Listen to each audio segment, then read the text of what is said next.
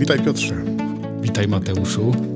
Trwamy w naszym rozważaniu godności człowieka, razem oczywiście z katechizmem. Dzisiaj... Dzisiaj coś ciekawego.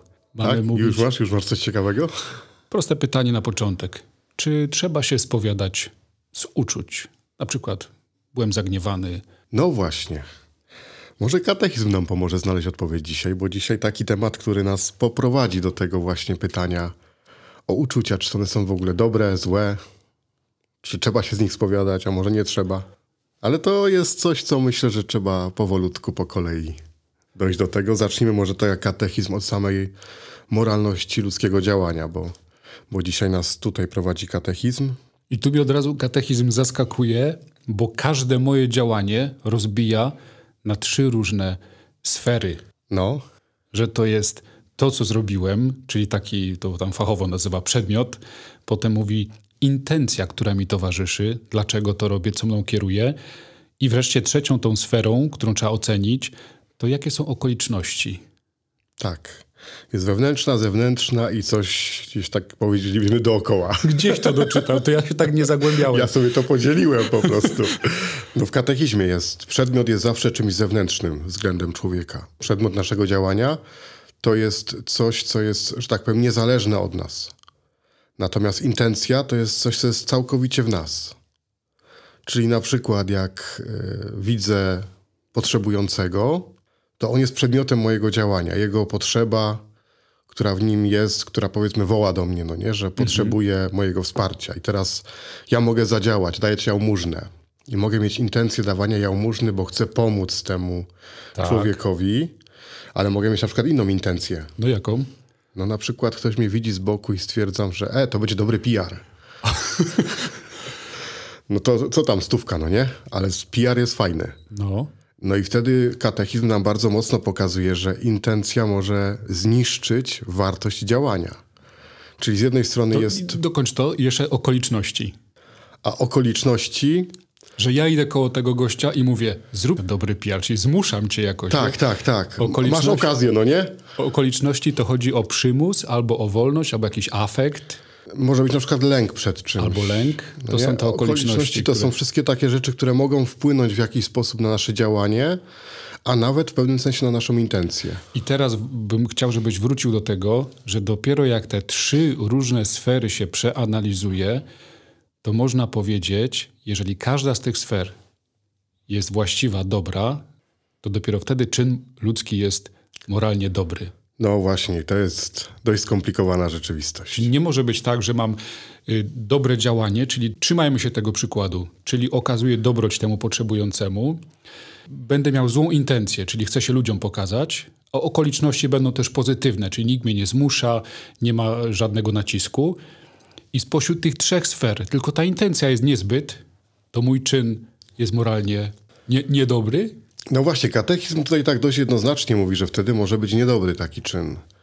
Ale to jest takie bardzo ostre postawienie sprawy, bo mi się zawsze przypomina ten fragment Ewangelii o dwóch synach. No. Jeden powiedział tak chętnie, że pójdę, intencję a miał, a nie poszedł.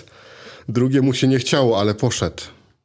Nie zawsze ta intencja, czy też okoliczności zewnętrzne muszą wprost oznaczać, że dany czyn będzie z natury zły. O, tu bym polemizował z tym twoim przykładem z Ewangelii, no.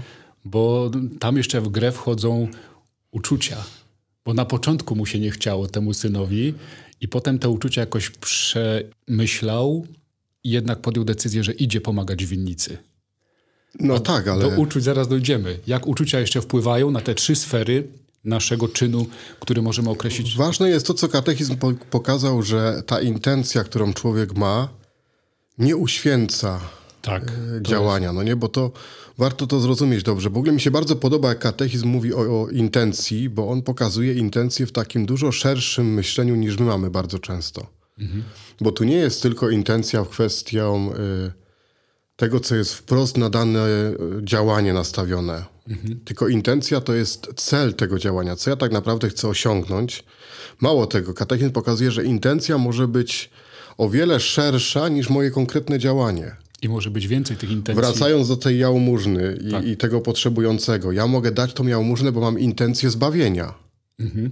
Chcę, żeby na końcu mojego życia Pan Bóg mnie da, dał mi życie wieczne, więc naturalną koleją rzeczy, tej intencji jest to, że jeżeli mam przedmiot, który jest potrzebujący, mam człowieka, który potrzebuje, to będę mu pomagał. Do, dookreślijmy to, ten przedmiot to jest dobro potrzebującej tak, osoby. dobre, tak. Dlatego to się mówi tak fachowo w moralności, że to jest przedmiot, bo to jest coś, co odczytuje jako dobre.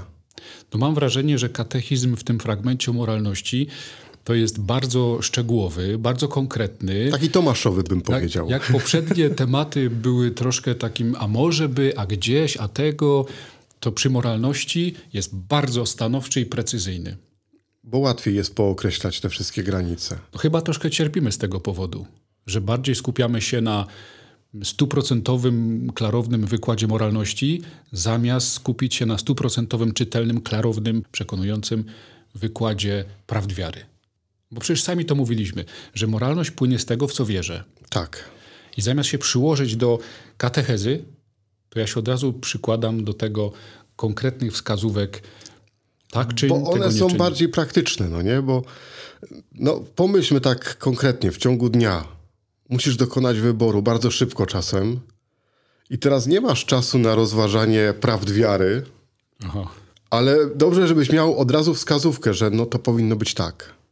Stąd myślę, że jest tak łatwiej znaleźć konkretne y, wskazania, niż rozważać teraz prawdę wiary o Chrystusie, który za mnie umarł na krzyżu i zmartwychwstał, i teraz jakie to będzie miało konsekwencje dla mojego zmartwychwstania, jeżeli w tym momencie podejmę taką decyzję. To mam świetny przykład do tego, że ta, to, co nam często zarzucają, że my się skupiamy na moralności zamiast na przekazywaniu treści wiary, ale to tak jak z nauką języka obcego. Nauczysz się pewnych utartych sformułowań, pewnych zdań, które zawsze tak brzmią, nazwijmy to, że te utarte sformułowania to jest tak jak ta nasza gotowa moralność, gotowe przepisy, jak żyć. Natomiast nie zastanawiasz się przy budowaniu każdego zdania, jaka jest gramatyka języka. Tak, dokładnie. Natomiast problem jest inny, no nie, że jak zrobić, żeby faktycznie te czyny były takie, które powiedzmy podobają się Panu Bogu. Może tak, żeby już odejść troszkę od takiej czystej moralności. No bo nam chodzi o to, żebyśmy w naszym działaniu podobali się Panu Bogu, albo tak jak mówi tam katechizm też, Y, zbliżali się w podobieństwie do Boga. Mhm. Nie? Więc to jest bardziej problematyczne. Jak zrobić, żeby czasem nie wpaść w takie coś, co często się pojawia, że intencję miałem dobrą. No, to jest nagminne. No nie, bo tutaj katechizm mówi, że Dobre intencja chęci. nie usprawiedliwia. Y, chęci to nie jest działanie. To jest bardzo szeroki temat Mm, który jest tak naprawdę dość trudnym tematem. Gdybyśmy się chcieli tak naprawdę dobrze zastanowić nad tym, co to znaczy w ogóle czyn ludzki, tak. działanie ludzkie. Pamiętasz to seminarium? Tam było jakieś zamysł, namysł, przedmysł. Tak, tak, to jest solastyka, bardzo szczegółowo rozpisane Chyba całe 15 punktów elementy. Była rozpisana sama decyzja człowieka że zanim podejmiesz decyzję, to jest myślenie o tym, że chcę w ogóle podjąć decyzję. Ja tylko mogę wspomnieć jedno, że jest taka książka, którą e, napisał Karol Wojtyła, obecnie święty Jan Paweł II, Osoba i czyn, która jest próbą właśnie odpowiedzi tak naprawdę na to pytanie, które my dzisiaj mamy. Dlaczego działania ludzkie, które są moralnie dobre i podobają się Panu Bogu, mówią nam o godności człowieka? Mhm. Osoba i czyn to była właśnie książka, która pokazywała, od takiej strony filozoficznej, gdzie się nie odwołuje do Pana Boga, że czyn ludzki powoduje, że człowiek się jakby stwarza w tym. Że ona odsłania też człowieku pewną godność, która w nim jest. I y, no, są różne komentarze i różne anegdoty na temat tej książki, które mówią o tym, że to jest do czytania za karę w czyśćcu, no nie? Y, jest to tak trudna i skomplikowana książka do, do zrozumienia, więc my tak naprawdę dzisiaj jesteśmy w trudnym temacie. Zwłaszcza, że daliśmy przykład tej jałmużny, ale przecież nasze czyny dotyczą całego spektrum. I dzisiaj podejmowane są w przestrzeni publicznej takie debaty, że naprawdę jest trudno powiedzieć, bo powiedz, intencje łatwo można zdiagnozować, ktoś cały czas chce dobra, ale ten czyn, i okoliczności sprawiają, że trudno jest cały czyn ocenić jednoznacznie za moralnie dobry czy moralnie zły. Tak, tak, to jest. Myślę, że dlatego mamy dzisiaj drugą część jakby tego naszego spotkania, które dotyczy sumienia. Bo tak naprawdę, jak już wchodzimy w y, czyny ludzkie, w działanie, no to musimy znaleźć to, co ty teraz mówisz, sposób na ocenianie tego. Tak Weryfikację. weryfikację, ale też na ten moment to, co powiedziałeś, zamysłu, namysłu, rozmysłu i tak dalej. I to się wszystko dzieje w sumieniu. A to zanim pójdziemy do sumienia, wróćmy do tych naszych tytułowych uczuć. Uczuć, tak. Jak sumienie ocenia nasze uczucia, jaką wartość moralną mają uczucia, czy trzeba się spowiadać z uczuć? No ja uważam, że nie, że uczucia to jest coś, co jest gdzieś niezależne od człowieka, znaczy się pojawiają się po prostu, są takim elementem, który wpływa na nasze działania, ale nie musi wpływać. Chociaż pojawia się w katechizmie takie słowo, że uczucia stają się dobre albo złe, ale one się takie stają w kategoriach y, czynów, do których prowadzą. Dziękuję. Co powiedziałeś, jak uważasz? A co na to katechizm? Słucham? Wzniosłe uczucia nie decydują ani o moralności, ani o świętości osób. Czyli nasze uczucia nie mają kategorii moralnie dobre, Moralnie dobre, moralnie złe. Chociaż, tak jak powiedziałeś, mogą wpłynąć na ten nasz przedmiot czynu, na nasze intencje, a czasami mogą jakoś wpłynąć na okoliczności, kiedy podejmujemy jakiś czyn. I tak naprawdę uczucia mogą e, wpłynąć w ogóle na wartość moralną czynu, bo jeżeli na przykład ktoś mnie bardzo przestraszy i we mnie się zrodzi uczucie wielkiego lęku i z tego powodu zaniedbam dobro albo wybiorę zło, to wtedy tak naprawdę to odbiera wagę tego czynu złego, no nie? Czyli uczucie może wpłynąć na samo działanie, ale samo z siebie, no nie mogę powiedzieć, że mój lęk był zły moralnie. Tak, tak, tak, tak. Ale wiesz, katechizm mnie zaskoczył, bo powiedział, że miłość jest uczuciem. To też zauważyłem i tak w pierwszej chwili powiedziałem, nie, no coś tu nie gra. Zawsze byłem przekonany, nie wiem czy to od kaznodziejów, homiletów, że miłość nie jest uczuciem, że jest o wiele czymś większym, że uczucie to można mieć właśnie lęku, głodu, złości, a miłość to stan, miłość to nawet niektórzy ładnie mówią czasownik, nie? że miłować to znaczy coś działać, coś drugiej. No i ta definicja katechizmowa, chcieć dobra dla drugiej osoby. Znaczy się myślę, że miłość to jest szersze pojęcie niż to, co tutaj katechizm tylko przywołuje jako uczucie. Ale też Miłość to nie tylko motyle w brzuchu. myślę, że miłość to jest. No samo to, co katechizm mówi, że miłość to jest, y, że kochać to jest zawsze działać ze względu na dobro drugiego człowieka, no nie? czy ze względu na dobro w ogóle, czy na dobro, jakim jest Pan Bóg. To jest coś znacznie szerszego niż samo uczucie. No bo będziemy też mówić o cnotach, chyba w następnym odcinku. Tak. I są cnoty wiara, nadzieja, miłość. Tak. No to jak można miłość sprowadzić tylko do uczucia? I to są cnoty teologalne, bym zauważył. A to co, nadzieja też jest uczuciem? No jest pewną postawą. A wiara jest uczuciem? Jest pewną postawą. Miłość też jest pewną postawą, to nie jest tylko uczucie. Także tutaj katechizm troszkę tak poszedł. Pojechali. Myślę, że to się też z czasem e, rozwinie ten temat miłości, bo jak będziemy mówić o w ogóle przykazaniach, o, o przykazaniach miłości, to tam też widać, że to nie, nie jest kwestia uczucia tylko i wyłącznie. Czyli w konfesjonale nie mam mówić, że byłem zły, tylko co zrobiłem z moim gniewem. Tak, tak, bo człowiek się może rozgniewać. Święty Paweł też się gniewał na grzech. I to jest taki Boży gniew podobno. To. Nie? Czyli sam gniew, sama złość, to, że gdzieś we mnie pojawia się takie uczucie, to nie jest jeszcze złe. Ale jak z tego wyniknie jakieś działanie, które. Albo słowa takie, prawda? Nie tego. To, to wtedy już jest czyn, który e, pod wpływem tych uczuć staje się zły. No to teraz idziemy do tego sumienia. No i to jest tutaj ciężki temat sumienie.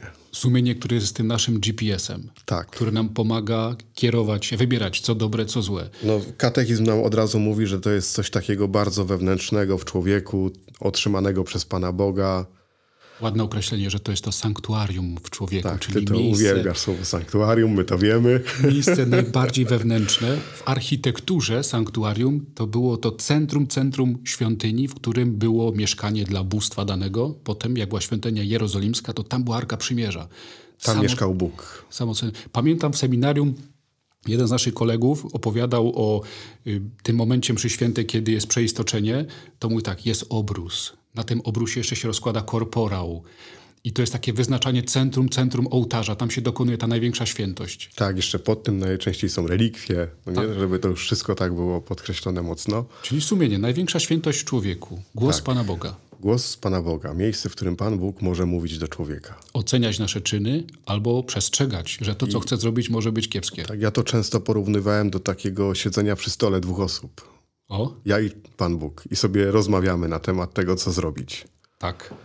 Nie? No i jak my mówimy tutaj o moralności, o czynach, mówiłeś o tym, że, że, że wybieramy jakieś działanie, że może być dobre, może być złe, no to sumienie to jest to miejsce, gdzie z Panem Bogiem możemy omówić, czy mam tak postąpić, czy inaczej, czy to będzie dobre, czy będzie złe, ale mogę też przyjść na taką wywiadówkę, że tak powiem, po miesiącu, na przykład w pierwszy piątek miesiąca i z Panem Bogiem porozmawiać o tym, co już było. Czyli oj, jak te oj. czyny wyglądały. Klisza, cyk. Nieklasyfikowany. Rodzic tutaj co prawda nie przychodzi, ale Ładne stwierdzenie słyszałem, że głos sumienia może przechodzić mutację.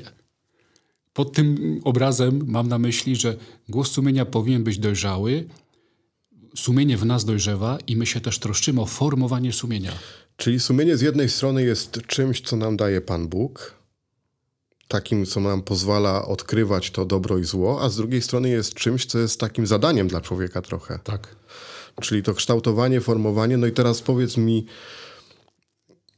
chciałbym uformować moje sumienie, tak żeby było naprawdę dobre, żeby w mgnieniu oka podejmowało dobre decyzje, wybierało zawsze to, co dobre, potrafiło sobie poradzić z emocjami, z uczuciami, y, potrafiło y, rozważyć, co będzie faktycznie owocowało dobrem w moim życiu. Jak tak uformować sumienie? Co jest potrzebne? No, mógłbym odpowiedzieć e, w takiej filozoficznej myśli księdza profesora Stańka. Człowieku, trening, ceni miejsca. Ale to tak żartem, chociaż w tym jest dużo prawdy, a naprawdę trzeba się konfrontować ze Słowem Bożym, z nauką Kościoła, z tradycją. Czyli mamy takie narzędzia, które nam pomagają tym formowaniu sumienia. A zarazem ten trening, bo spowiedź jest takim fitnessem dla sumienia. Czyli No ja- tak, no samo to, że trzeba siąść i, i porozmawiać o, o tym minionym na przykład miesiącu, no nie? Tak. Jak masz do ogarnięcia pół roku, no to wiesz, to trzeba, dużo trzeba przepracować. Jak masz miesiąc, to to idzie taka praca systematyczna. A jak Musi- jest ten, ta zasada taka, że y, rachunek sumienia się powinno robić wieczorem przed spaniem, to już w ogóle jest trening codziennie. No ale to, to mi się podoba. Tam jeszcze nawet katechizm podkreślił, co mi się spodobało, że w tym formowaniu sumienia duże znaczenie ma krzyż Pana Jezusa. Tak sobie pomyślałem, że no my w domach mamy krzyże na ścianach bardzo często, gdzieś zawsze zawieszony jakiś jeden krzyż, że może warto go tak odczytywać jako taką pomoc do tego, żeby uformować sumienie. Żeby się zawsze pytać, czy, czy ten, który umarł na tym krzyżu, to umarł za takie moje działanie. Czy on by tak zrobił? No nie? Co on mi na to powie? Mówi dzisiaj, teraz. Ładnie w katechizmie jest ten cytat ze świętego Augustyna. Wróć do swego sumienia, jego pytaj. Zejdźcie więc, bracia, do waszego wnętrza i we wszystkim, co czynicie, patrzcie na świadka Boga. Tak, i to jest właśnie coś, co mi się w ogóle w katechizmie podoba, że jak mówię o sumieniu, to zwraca uwagę na taką potrzebę refleksji.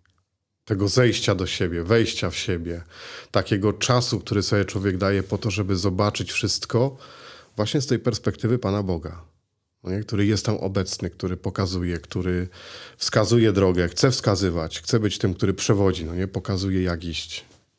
A pamiętasz to ogłoszenie w internecie? Sprzedam sumienie? Nie. Jak to było? Już wiele rzeczy widziałem w internecie, Sprzedam sumienie w dobrym stanie, mało używane. mało używane, tak. No powiem ci, że tak y, patrząc na całość i tego działania i sumienia, które, że tak powiem, no jest miejscem dokonywania działań, to mam takie wrażenie, że nie wiem, czy kojarzysz taki film kiedyś y, powstał o podejmowaniu decyzji w środku człowieka. Tak, tak, tak, tak. Nie Rada? pamiętam. Rada, właśnie, rada.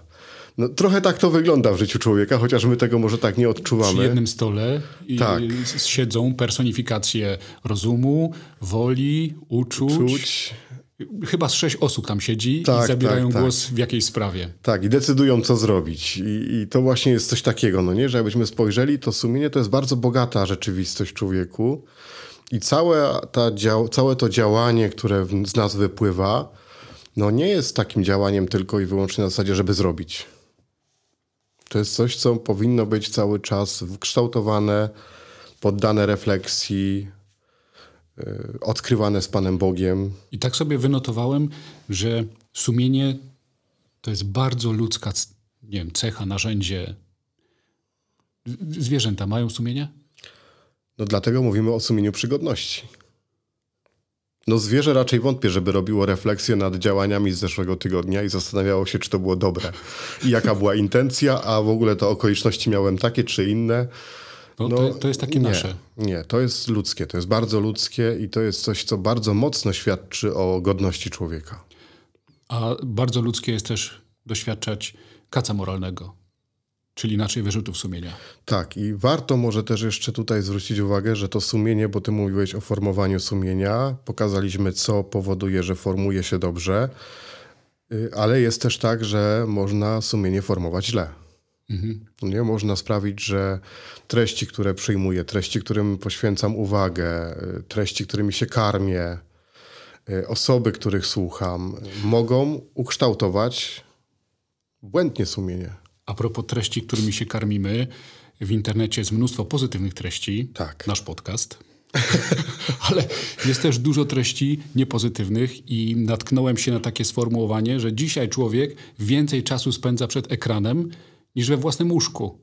Teraz w telefonach jest możliwość sprawdzenia sobie, ile czasu spędziłeś przed ekranem. Tak. A, a niektórzy nawet faktycznie na budzikach mają, ile, ile spali.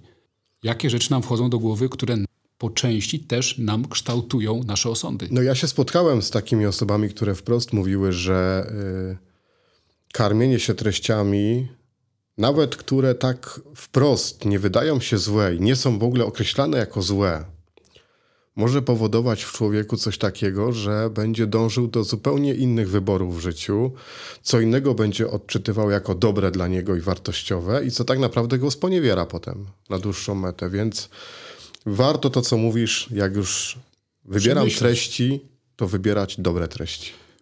Podsumowując, bo to bym chciał, żeby wybrzmiało może raz jeszcze.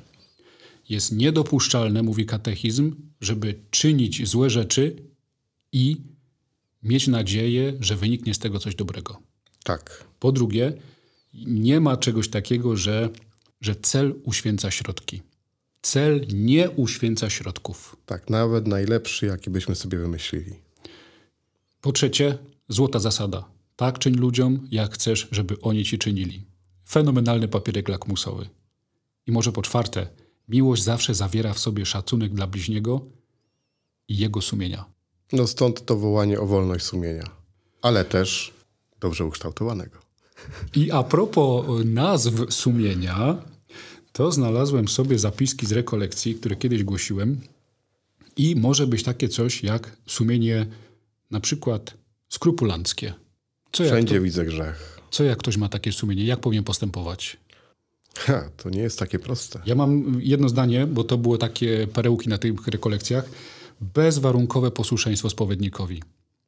No tak, bo to uczy, że przestaje myśleć, że ja muszę każdą drobniutką rzecz rozważać. Że tylko... potrzebuję wtedy kogoś, kto mnie poprowadzi, żeby nie popaść, jeżeli to jest takie sumienie bardzo wyczulone, skrupulanckie, żeby nie popaść taką drobiazgowość, trzeba komuś zaufać i najlepiej jak się ma stałego spowiednika i, i on poprowadzi. Albo na przykład sumienie faryzejskie, co to jest? No, że z jednej strony robię coś złego, ale uważam, że to jest bardzo dobre i też innych oceniam bardzo surowo, tak. a sobie pobłażam. I przy takim sumieniu, sposób pracy nad takim sumieniem. Masz perełkę, masz? Mam perełeczkę. To jest tak, żeby od spowiedzi do spowiedzi brać sobie jedną rzecz, nad którą pracuję i faktycznie nad tym się skupić, nad tym pracować. Pracować nad sobą, a nie nad wszystkimi wokół. No, doskonała puenta. Może być sumienie przeduczynkowe. Czyli jeszcze nic nie zrobiłem, a już mnie gryzie. Może nie gryzie, ale podpowiada, czy to będzie fajne, czy złe. Do tego miałem świetny przykład, jak tata uczył syna strzelać z wiatrówki. I syn strzela do tych puszek lecących w powietrzu i strzela i nie może trafić. I tata mówi złotą myśl, chłopie, strzelaj tam, gdzie poleci, a nie tam, gdzie leci. Nie, no to, to, to w hokeju jest sławne, że tak? należy zagrywać krążek nie tam, gdzie jest zawodnik, tylko tam, gdzie będzie. Bo to, to jest to. I no. to sumienie przeduczynkowe jest fenomenalne. Ono potrafi przestrzec nas przed wieloma no, wpadkami, nie tak to nazwijmy. Tak. Yy, moralnymi. I sumienie może być też pouczynkowe. Sędzia. To, co mówisz o tej wywiadówce. Tak, tak. To już jest trochę za późno, ale też jest potrzebne. Ja to lubię ten przykład, jak mówimy, że gdyby nas ubity palec bolał przed ubiciem, no to No, tylko, że czasem sobie człowiek ubije palec niezależnie od wszystkiego, robiąc coś dobrego. Natomiast tu chodzi o to, że jakbyśmy wiedzieli, jakie będą zawsze konsekwencje naszych czynów i że to, co odczytaliśmy jako dobre, wcale takie nie jest, no to byśmy nigdy nie popełnili zła pewnie. No nie? tu mm, świetnie wracamy do tego, co było dzisiaj na początku o tej moralności czynów ludzkich. Że moralność czynów ludzkich wymaga, zakłada odpowiedzialności. Tak. I czasami ten wyrzut sumienia pouczynkowe, to sumienie pouczynkowe, czy w ogóle ten kac moralny nieraz jest taką szkołą odpowiedzialności i to, co mówią górale, nie? że trzeba się uczyć na błędach. Tak, dokładnie. To też jest ważne, bo to, żeby nie, nie patrzeć na rachunek sumienia, czy na ten właśnie takie sprawdzanie tych czynów już z perspektywy dokonanych, jako tylko i wyłącznie taki sposób oskarżania się, ale raczej jak na taką szkołę, że ja się chcę kształtować i chcę zobaczyć, chcę wyciągnąć wnioski, to jest też bardzo ważne. I jeszcze jest sumienie kalkulacyjne, o tym kiedyś mówiłem. 2 plus 2 to jest 5? Nie, nie. Ile można wypić, żeby to nie był grzech? No, czasem jest tak, jest, jest. To było, to było pytanie w jakiejś regule zakonnej jednej. Jaką mieli odpowiedź? Odpowiedź jest taka, że jeżeli zakonnik nie może odróżnić przełożonego od pieca, to już jest grzech ciężki. To może tym skończmy. Jeszcze ze trzy przykłady sumienia i... Bardzo Ci dziękuję Ja również. i zapraszam na następny odcinek, który zamknie nam temat Godności człowieka, i będziemy rozważać, czym są cnoty życie cnotliwe. i jak sobie radzić z grzechem. Tak, bardzo ciekawy temat będzie. Dzięki za dziś. Również do zobaczenia. Proszę o jeszcze. I do usłyszenia.